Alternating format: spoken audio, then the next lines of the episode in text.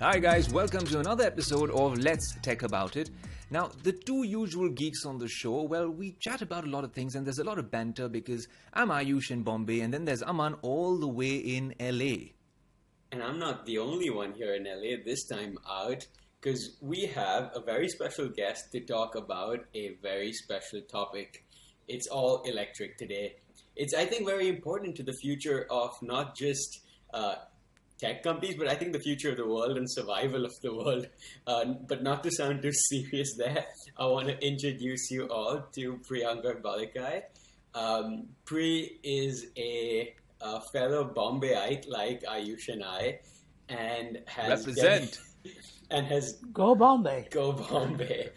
Uh, but now we're go LA. but anyways, he yeah. has dedicated his career to um, to automobiles and um, trucks and commercial vehicles. And since the last, I don't know, maybe 10 years, has dedicated to electri- electrification of vehicles and is currently working with two very, very um, out there companies called XOS Trucks and Green Power Motor Company doing some amazing work in the electric vehicle space.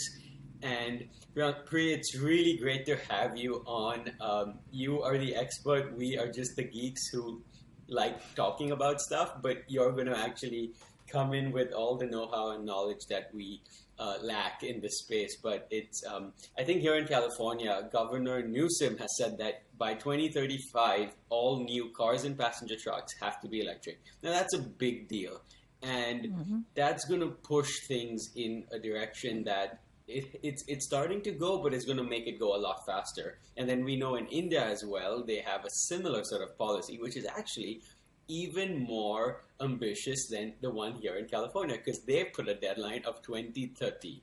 Now, why don't you talk us through just generally how you know you've you know your experience coming in from India, and obviously when you started off, it was gas powered engines, gas powered vehicles, and now this new push in this electric space. Just talk us through your experience and your uh, journey, if you may.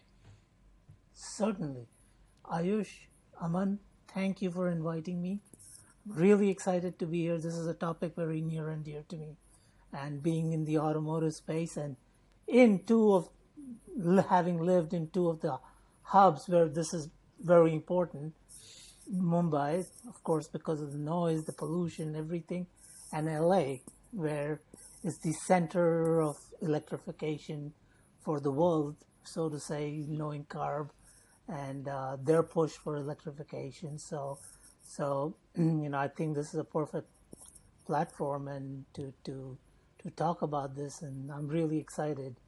So, uh, you know, just to give you a little bit quick background uh, about my journey. So, I moved here in '92 did my engineering here, and then since then, uh, I was actually designing diesel engines because back then electrification wasn't all much all that much talked about. So it was all about emission controls for diesel engines. So you know, I've worked on several different platforms. Worked with Ford, Nissan, you know, and at Navistar, basically uh, designing diesel engines and then diesel trucks in general and in about 2014 i think i moved to to uh, to los angeles.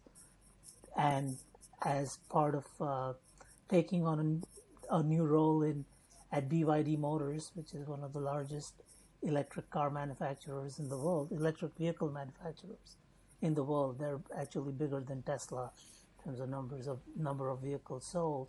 And um, so they were starting american division for trucks, and uh, I was leading that effort here in Los Angeles. So that's how I, I guess, got into the electric world because uh, I could tell that diesels were getting legislated out of business, just like they are now in India. It was already starting here, and like, man, I better make a move. And always, you know, having worked in the emission control side, I knew that there's only so much you can do with you know fossil burning fuels that to clean it up. You, have to go zero emissions you know. So that's how i got started and it's been an exciting journey really uh, having worked for BYD, which is a huge company, to being one of the first leadership uh, people on uh, at XOS when they ju- they had just started, along with the co-founders, and uh, you know starting to build their business and you know product definition, product strategy, and now Green Power. I'm kind of involved in a similar capacity in bringing their trucks to the market here, and as well as looking at global global markets. So, uh, really excited to be here. Thank you, guys. Absolutely, Pri. You know, fascinating journey that's been in. And like you said, you're perfectly poised and, and positioned for this podcast. Actually, you're our ideal guest because you understand everything about Bombay and that journey to LA, and you're a tech geek, right? Let's accept you are a resident tech geek. That's that's what's gotten you so far uh, in this illustrious career of yours. But it's it's fascinating that you've you've been there, Pri, you know, from the dot com bubble, and then you know over and into from combustion engines the move to electric because now in the narrative we'll get to how India is approaching it and how China, even mm. Singapore, Singapore seems to be uh, quite a competitive place for for even uh, Indian automakers now in terms of their plans to go electric and their plans mm. to make it a manufacturing hub for electric. But what I find fascinating is that a lot of tech companies, and I've covered tech over the years with with organizations, tech companies are making that foray into well electric mobility, electric vehicles, right? Mm-hmm. That wasn't a traditional thing for a consumer tech or an enterprise tech company to be doing. We had Dyson that was planning to invest in Singapore. Obviously, uh, we, we've, we've got Huawei announcing a car. There's a ton of these in the US. There's so many two wheeler, three wheeler companies out here in, mm-hmm. in India doing some fantastic work. Is this the Tesla effect, Pri? Uh, to some to some degree, it is, and uh, I think also what's what happens is if you really look at compare the old industry to the electric you know electric vehicle industry there's one major component that changes things right? It's the diesel powertrain the gasoline powertrain. And um, if you look at traditionally what a diesel powertrain to meet the emission requirements you required hundreds of millions of dollars investment to differentiate yourself and to meet the emission standards. And I've been there in my journey at Navistar, looking at the engine platforms every year. The amount of changes we were making and the amount of cost we were adding to every engine was just, it's unfathomable that how you could stay in business and still make money after all the investments you were making, right? And uh, the set of expertise, you won't find that everywhere, right? The set of expertise for diesel engines, you know. So, so what's happened is with electrification, motors are used everywhere, batteries are used everywhere, right? There's high, high power grids everywhere. So it's a really the issue is picking out the right componentry and mm-hmm. and customizing it, also integration and developing it further to meet the needs as opposed to starting from a fresh sheet of paper, right? So it's almost that this, all these, as individual technologies, all these technologies exist. You are now kind of aggregating all these different technologies together, and that allows for novices to come into the place, space very easily, right? With if you have the willingness and some of the expertise and you are you know you're able to to to to use your background in like control systems and logic and and controllers and things of that you can do some amazing stuff with it so it just allows for that that space and everybody else and for most part people think that you know oh everything is you know rest of it is all commodities, right? Which to a certain degree it is, right? I mean, there's not much innovation going to happen in a car suspension or a truck sus- suspension, right? So, I mean, there, and there are experts in those fields that have established themselves for hundreds of years. They know what they're doing. Why would anybody else go there? Go try to recreate something that that's there. So it's really this new powertrain technology makes it that much more compelling for people to get into it and try their luck, right? So Right. that's where I think where the tech companies are now foraying into this space is is, is just a natural evolution of things. But uh, one of the things I have to, you know, being old automotive guy and looking at some of the tech companies do tend to underestimate the amount of effort, work it takes to put a vehicle out. Because Yeah. there's this is a this is you're basically if you look at a car or a truck it's a weapon in the wrong hands right?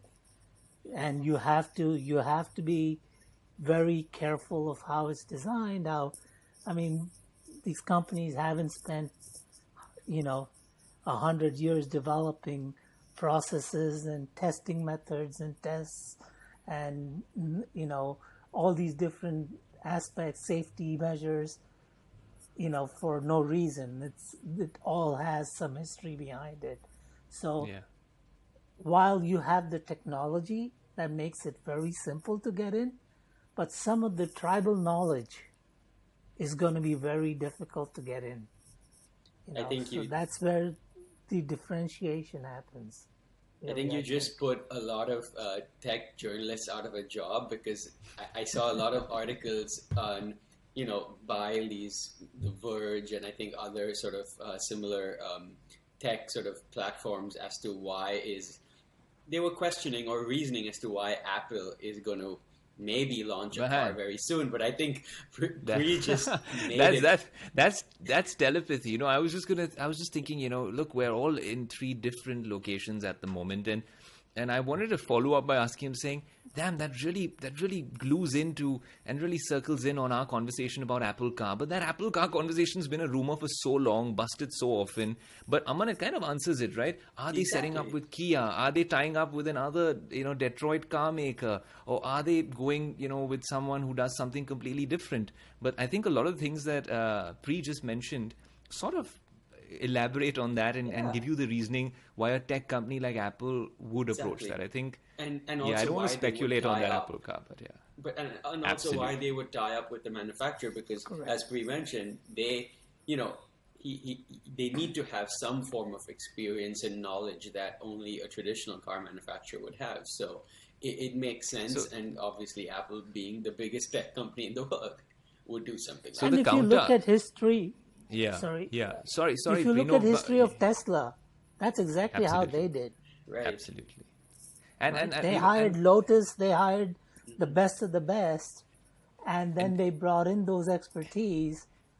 Right. And you know, even though their philosophy was a little different than you know most other Yeah. car companies, like they scrapped the traditional dealer network Right. and everything else. But hey, when you had the backing like they did, you Yeah. know, Right, in right. terms of cash, you can do that. Not And, you know, has that. And and that's interesting you say that because the counter argument that Aman's talking about us tech journalists, the counter argument that analysts are making when it comes to let's just hypothetically speak about Apple because Tesla is a case anyways, but Apple and when they're talking about the Apple car, and if they're getting into this space, well, they're saying that Apple uh, from a brand strategy standpoint and the way they actually position their products, they would not be interested in in getting into a space where they have to deal with all the baggage, so to speak. I'm not getting technical there. That a Ford or you know one of those companies came with. They will have their own philosophy, their own design philosophy, and they'll want to control a lot of that ecosystem as well. So that's the counter hmm. argument, I guess, that a lot of them make. But in this, it becomes interesting that when you mention that no, you know, there, there is a case also to be made for car makers with that treasure trove of knowledge and information that they come with, which is which has been gathered over the years. And I think you're seeing that with uh, with with Audi that in the last I think what one month they've launched four or five different electric vehicles and you know I think uh, uh, me as a designer I kind of hate the way some the Tesla interiors look like they just are so boring. I mean I can take an iPad and just stuck an iPad on the dashboard and call it an interiors. I mean come on give me a break there. But I, I think that's why you some don't like the minimalistic designs? it's it's it's it's it's minimal and I like minimal, but it's it's not. It, it still needs to be interesting. I mean, that's just You know, this is actually a good thing here because there was a very interesting article I read here that, and they compared Range Rovers and Audis with Teslas, and the fact that why do why are Range Rovers, Audis, and some of the higher end sort of luxury car manufacturers they get it so right in terms of like cockpit quietness, right? Like the, the, the, car inside, it's super quiet. You don't get a lot of noise coming in from outside. But Tesla, on the other hand, is very loud. And there was people saying that because Tesla is essentially a software company, they're not a real car manufacturer. They'll just put in software of noise cancellation and block out the outside noise without actually having a good seal on the rims or on the door frames or whatever that is.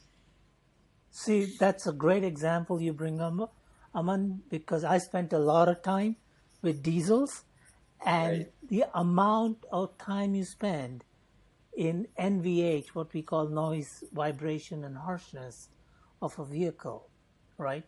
And how to quiet that down. You just don't, with a diesel engine, you have a certain frequency, the, the engine is rotating, the pistons are going up and down, right? And it's not as simple as just putting some noise cancellation because there's not only the noise, there's the vibration, the harshness that one can feel and hear, right? That has all to be countered. So automotive companies generally have spent, they have experts, PhDs after PhDs, just looking at how to attenuate some of these noises, right? And they've now made it a standard. So Audi, the interior is going to be quiet. Every seal, every bit of air coming in through the windows, through the every how the vents are designed, right? Your air vents are designed to ACs and every. It's all something of an evolution that they've gone through that you just can't, you know, you can't just pick it up overnight right? So that's what that's where the tie-ups become very critical. So you use the best aspects of what a company has to offer, what their mm-hmm. core technology is, and then you use another company that has the core technology, and when they the marriage comes together, right? And if it's a good marriage, just like any other, uh, you know, then it works. Otherwise, you know, hey, uh, the babies are not going to be that good looking Fair or enough. smart or whatever it might be. So. But you know, you mentioned some of these uh, nitty gritties, and Aman was talking about some of the design philosophy, and and you as someone who understands product as chief product officer would understand these things, and you'll pay attention to detail and every minute aspect of it. But now I'm talking about this EV push Aman mentioned in the beginning when it comes to the US and also in India, two markets that you understand very, very well. We have this electrification EV policy by 2030. I think it's been, it's not necessarily a law. So obviously it's, it's a policy, it's a directive in nature. We want manufacturers to start phasing out, well, the older technologies and move towards it. You know, I, will share an experience with you, Pri. The Auto Expo happens every year in Noida, in Greater Noida. Mm-hmm. And uh, I used to cover it every year. And I went down in 2018, and I think Aman remembers this. Aman, this was the time when I tagged you in that lovely post of, of a Hot Wheels look-alike car. Contessa. And uh, that's perhaps the Contessa that Aman and I, by the way, Pri, as kids in Bombay, we never we, we'd seen the Mustang. we'd seen the Mustang in all its splendor, uh-huh. but never on the roads. So we always had a dream that we'll save up with our side hustles, pick up a Contessa, which looked like a good version of a Mustang with its uh, with its gear shift and everything, and soup it up. Pimp that ride up and make it our uh, our sort of Hot Wheels fantasy, uh, which which also translates into the original classic Mustang, which Aman and I wanted to take uh, even when we came down to LA. I mean, I, when I visited LA, but yeah. that was actually one of the big uh, big things. But the theme in 2018 was going electric, and mm-hmm. you know I spoke to the guys at Renault, uh, spoke to some of the guys even um, uh, at Mercedes. Very interesting electric plans that they showcased then. Some of them in concepts, and then we also had a very interesting uh, a bit of well technology uh, showcased by companies like Ashok Leyland. Ashok Leyland's mm-hmm. been trying really hard to to tie up. Back then, they had this thing where they said, Ayush, look, it's not going to work. uh, you know, this bit of charging infrastructure and stuff like that. So what we've done is we're going to get our buses, uh, try battery swapping, and we'll have these stations where every time they're stopping to, instead of refueling, in five minutes, swap the battery, get a charge battery, and move on. Now I read up that they've tied up, I think, with ABB or one of the others, and now they moved to Mm-hmm. these uh, TOSA fast charging uh, sort of uh, technology, which is now what they're trying. Yeah. So I just feel like there's so many hiccups along the way. We we talk about an EV policy in India, but there's not even. We spoke about hybrid, and hybrid never happened in India. We just skipped this whole stepping stone to EV in India straight into this policy. What is the what is what are these hurdles or obstacles that you see, especially in developing countries like India, that are holding us back from this technology becoming universal? So you know what? I'll answer your question starting from a very different viewpoint Sure. because let's start from a place where it worked, right? Where if you look at a city like Shenzhen mm-hmm. in China, overnight they converted their entire fleet of buses, 16,000 buses, to all electric. Wow. They've got 30,000 cabs and police cars and everything converted. And it's all through my old company. I was there when they were delivering like something like 5,000 buses to them. The entire, entire our factory, as far as our eyes could go on this, on this, in this town where the factory was, it was only buses lined up, you know. So, but that was a decision the government, the local government made. There was no attention paid to demand and supply and whether meeting. Now, we are going to give you the supply, you're going to do this, period. And they've got, they put in the, the charging stations, they put in, created the infrastructure and they converted it. It was a light switch event, right? Just turn mm-hmm. everything off one day, turn everything on one day. So it could work. Now, us being in a democracy in both places, right? It it kind of adds a new layer of complication because here you have to go through the public opinion. It's public money. It's it's it's how you spend it, what happens, what infrastructure projects you get. You know, there's a lot of bureaucracy and everything else. So there is there. What's going to end up happening is the private enterprise is going to drive this effort has to drive this effort now mm-hmm. because so mm-hmm. far they have been quiet because there's no infrastructure to support it.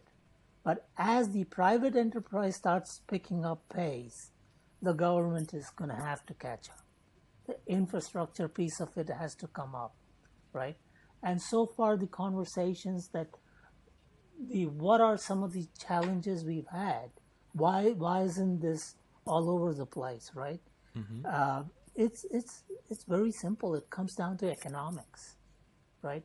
If you look at a market like india when i'm looking at trucks for example you know i'll give you a very you know which you will completely connect to is is india is such a outlier when it comes to power per ton of payload capacity, right? Or what mm-hmm. Actual payload to how many horsepower the, mm-hmm. the vehicle has. Right? Such a oddball. No other country even comes close. So what in US, for example, you would require a 300, 400 horsepower engine spec minimum to meet to carry a certain load india does it with one fourth that or even less okay? Because it all comes down to cost. Hmm. It's total cost of operation tco so that is the biggest driving factor.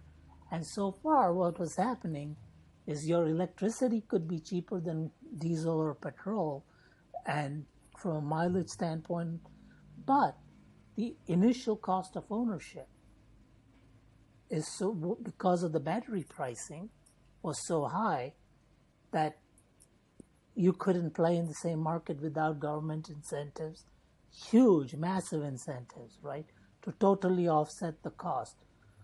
So now that the battery pricing has come down, I mean, just over the last two years, what I've seen, I mean, I'm really surprised at how much it's gone down. I, I thought it would take a little bit longer, but I was wrong. And it's a good thing, you know, in this case that, that, you know, because it's really, and now is the right time where mm-hmm. it's come to a point where there's enough, there's just enough gap that you need some government help, but you are at a point where on a just without subsidies, you could almost make the total cost of ownership equal to a, a diesel powertrain or a gasoline powertrain, right?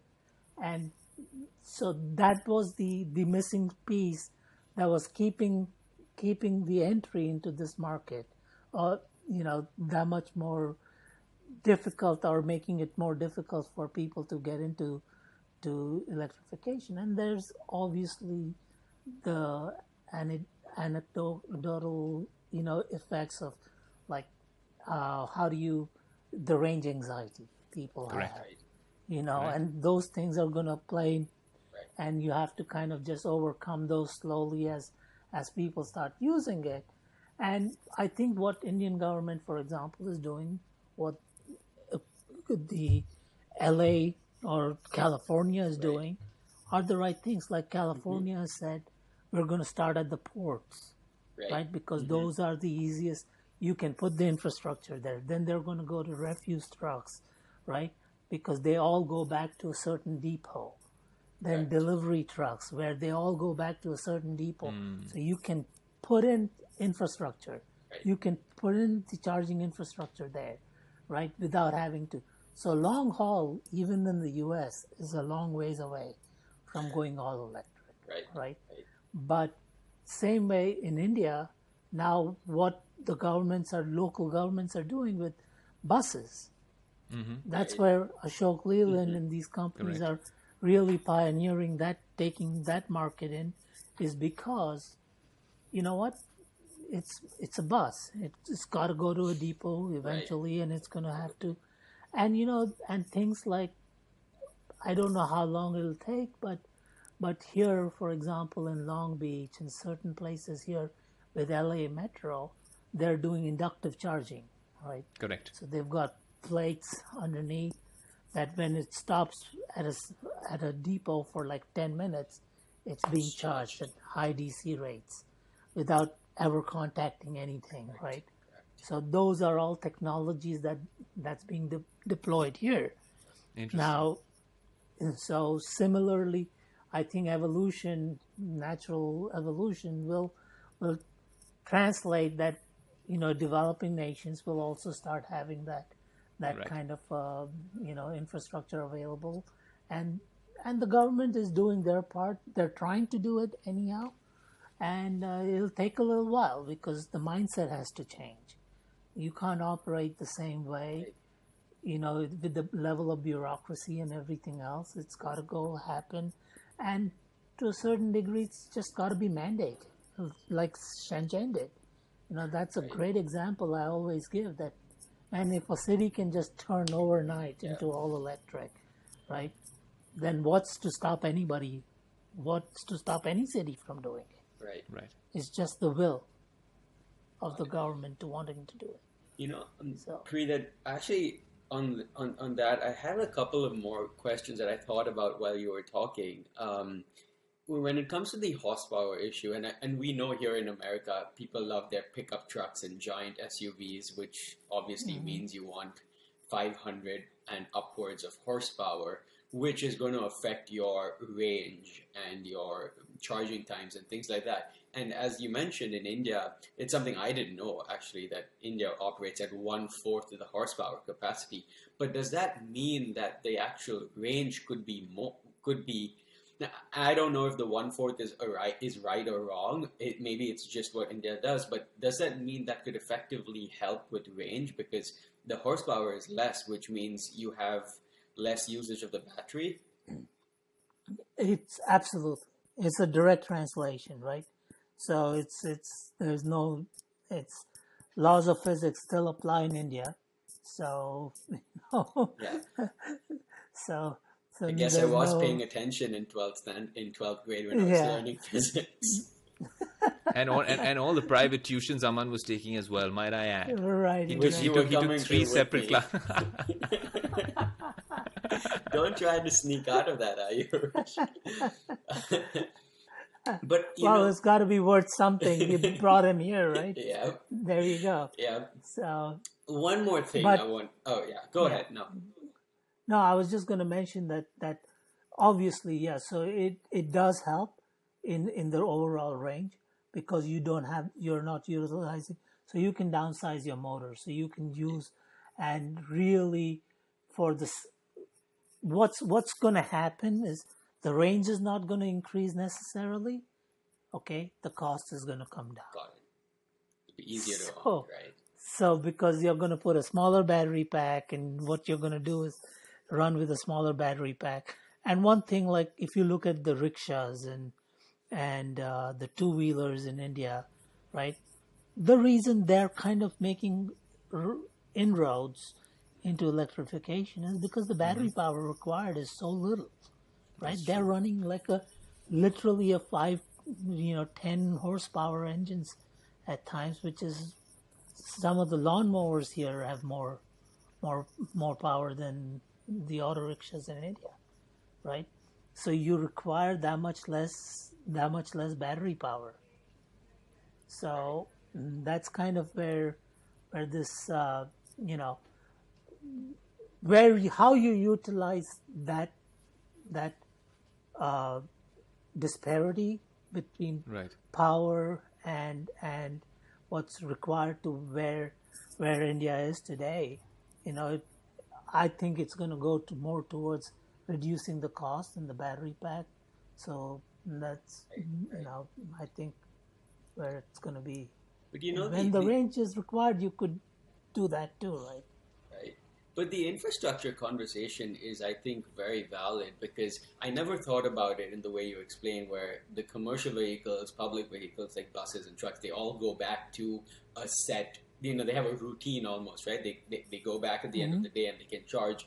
But but when you come to private vehicles, and I think a Business Insider, an Indian uh, sort of journal, uh, Indian journalism website, has reported that one in five electric vehicle owners in California have switched back to gas charging because uh, uh, gas charging, no, switched back to gasoline powered cars because of charging issues. And that, you know, that ties into the infrastructure question because even in a country like like the US and in a city like LA, which is car city, right? It's the it, it's the capital of cars in the world.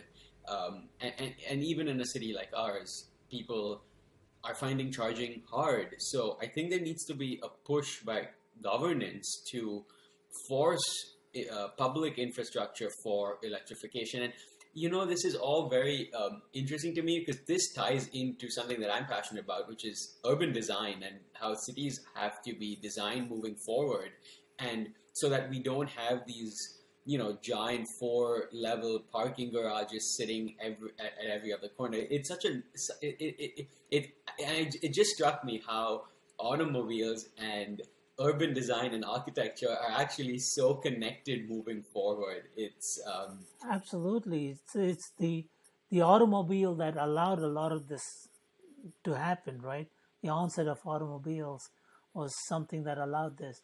And going back to your earlier question of, of or comment you made about LA and uh, about one in five people in Cal, you know, electrical vehicle owners in California going back to a gasoline. You have to understand it's a very different market here, right? I mean, you're talking about a eighty thousand dollars, sixty thousand dollar Tesla, you know. Now that a person who can afford that can afford a twenty thousand dollar spare car. Okay. Now so yeah, for convenience, I want to have another car just in case I want to drive more than, or I forgot to charge one day. Right. Right. Right. In a place like India, when you don't have those resources that easily available, and when you're competing in a market that the first question anybody asks is what is the mileage your car gives right before anything else is ever asked right now kitna deti hai kitna deti hai kitna deti hai Bus. So it's it's it's it becomes a whole different story, right? Where the they will that's where I I talk about the private enterprise, you know, because some of the things that have happened in the past 10 years in India has happened even besides the government that's true in spite of the government. It's pure initiative from the private enterprise that's driven that, right? Similarly, I think it's going to happen here too. If, if you bring the cost down to parity mm-hmm. and you show people, right? People are going to want it and then they're going to demand the infrastructure and there's going to be some private enterprise who's going to come and fulfill that demand interesting right? So it's a it's a bit of a you know who who's who's on first kind of Yeah. situation here, but but I think with the pricing coming down, that is going to jumpstart things. You're right, you know, Pri, and I think that's an interesting point, Aman, that Pri makes. That especially because you guys understand Bombay as well, and and look, we're going through tough times in a pandemic. Uh, things in India are rough, and uh, although Bombay started off, uh, you know, quite in the thick of things, Delhi seemed okay, but the wave caught up with us, and then there's no there's no comparing, but Delhi's in a much worse state than Bombay now, and experts out here are saying, well, how is Bombay? How has Bombay managed to do it? No, it's not necessarily a government push. Well, the private sector has really come in and sort of uh, sorted things out, at least in Bombay, to a large extent, be it supplies, be it be it vaccinations, stuff like that. So I think you're right with that. Now we can go on forever Pri with this conversation because when geeks get together, well, they get together. But before we wrap up, there is something that I find very fascinating about your journey, and the journey itself is is quite inspiring for a lot of people. We have a lot of young people watching this podcast, listening to this podcast on Spotify, on Google Podcasts, Apple Podcasts, YouTube, the like Aman. That was our plug anyways. Let's Tech Podcast at gmail.com is how they can reach out to us and Pri. But but the question, the last question that I have, and I thought we'll wrap up after that, is that this is a journey where you started off from here uh, in Bombay like us, and you've you've really built this great career out there and you know a reputation um, where where you're the most one of the most sought after people in in the electric space. I'll tell you why. A lot of my friends and a lot of people I know in Bangalore and Hyderabad go down the typical coding route, and then everyone thinks, okay, it's an Infosys or a TCS here, or then we're heading to maybe a Google or a tech, you know, a typical tech company like that over there. You've worked at, you know, you've basically covered the spectrum. What is your message? And I don't want to sound too uh, too didactic to the younger people watching, but it's a simple question. What is your message to to to well a lot of guys out here who are who, who ch- check your LinkedIn profile and they say, "Hey, I want to do what Pri does in another 20 years from now." What would you tell them? Just follow your passion, man. I mean, I it's as cliche as it sounds. You know what? I really think that that's what I ended up doing was I was passionate about cars. I was just like you guys were looking at Contessa. You know, I used to have, you know, different different cars in my mind. You know that I used to look up to, and I was always like, okay. And uh, I, you know, you might have heard of DC. Uh, Dilip Chhabria. Yes, Yeah. Dilip Chhabria. Yeah. So he was one of one of our neighbors, right? So I used to see all these modifications, you know, cars that he built, and I was just so fascinated. And I'm like, okay, you know what? I got to do something. I got to do something. I came here actually to become a mechanic, right? And then, but at very soon I realized, you know what? I don't want to be fixing cars. I want to be designing them Ah, you know so i switched over to to becoming an engineer and through that process of course i was very adamant that i'm not going to get into any other industry but automotive and that time you know it was the the tech boom it was all software every person wanted to be a software engineer the highest paid jobs the easiest way to get a job and everything else but i stuck to my guns. I said, no, that's my passion. If I'm going to do something, it's going to be mechanical engineering and it's going to be in the automotive space. And that's kind of how I've joined. And, you know, I continued that path. And when I saw the opportunity here to get into electrification, you know, took that because I said, hey, this is what I need to learn about. I've learned enough about diesels now. I need to learn something new. I've got to keep myself relevant, you know. And I was really very interested in how this whole piece of infrastructure also works, you know, with electrification. So kind of did that. And then always having worked for like huge companies like 12 billion, 18 billion dollar companies, going to a company with five people, right? A startup. I'm like, I've never done a startup. Hey, let me take a chance, you know? What do I have to lose? I'm sure I can find myself another job if this doesn't work out. and so kind of taking your chances that way. And so it's you got to follow your passion. If you're happy doing what you're doing, you know, things will fall in place. So and you know what, if anybody wants to ever reach out in terms of their career and want to to you know I would love to mentor anybody or So good. be That's very kind. be a sounding board, you know, for anybody who wants to to know because uh, Wow. yeah, I've been fortunate, I've been lucky, but you know, Thank you, Pri. that- Um, that- Aman, Aman, you're gonna put down. You're gonna put down the Yeah. LinkedIn profile for Pri. I'll, right I'll put Pri's profile down there, and if anyone wants, um, you know, please feel free to reach out to him. I'm sure he will be more than happy to guide you, give you advice, as he does so to me. Uh, thank you so much, Pri, for joining us. This has been extremely informative, um, and and we've learned things that we had no idea about. And while Ayush and I will continue, um, you know. Uh, uh, continue our discussion on what my next electric car will be, which I'm quite sure it will be electric because it, I think it's the way to, it's the way to move forward. And um, you know, when it comes to India, there's another. It, it's a whole different story, but hopefully. Maybe it can just be uh, people going into electric as a status symbol. Because I remember a very good friend of Ayush and I, uh, the first question he asked uh, my girlfriend at the time was, "Which cars do you have?"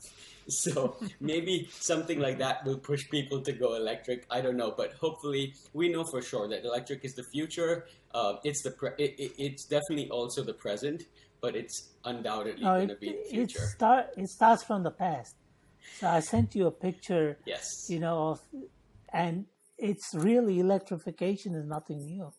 It's in the 1918, you know, was the first electric trucks, something like that. You know, we used to have one at XOS, bought at an auction. Was a 1918 Wow. truck, which was all electric, lead acid batteries, the whole nine yards.